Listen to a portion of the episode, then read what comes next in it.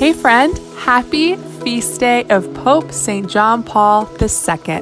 What a guy. We've got a video chatting all about him, how he became a saint, and how you can too over on YouTube.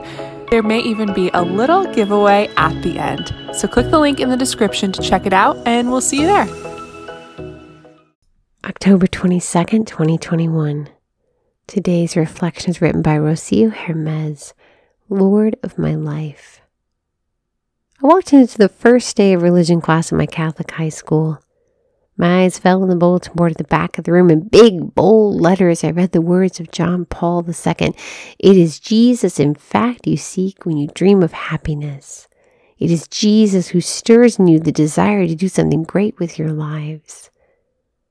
Those words pierced me to my depths and spoke to that part of my young heart that wanted more, that longed for greatness.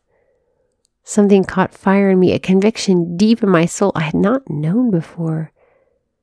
That day I became a daughter of John Paul II, although I have no idea at the time what sort of transformation and reformation that would require.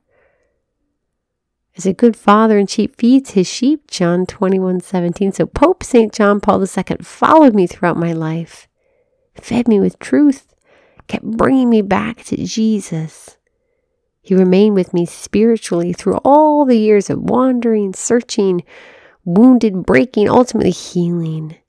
He continues to remain a close father and friend from heaven.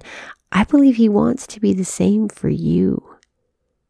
On this, his feast day, dear sister, I invite you to ask Pope St. John Paul II to be a father to you to let Him feed you and shepherd you to Jesus, to a deeper understanding of yourself and your true call to holiness.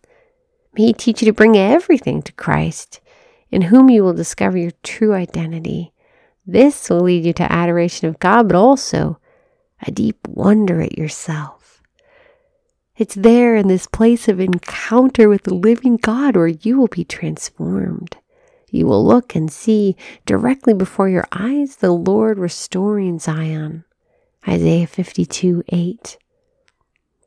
Lord of my life, give meaning to my sufferings, reveal to me my identity, and help me to see right in front of me how you are restoring and redeeming everything. Lord Jesus, we thank you for this day and for this sisterhood. We thank you for your restoration and your servant, Pope St. John Paul II. We say all this in your holy and precious name. Amen.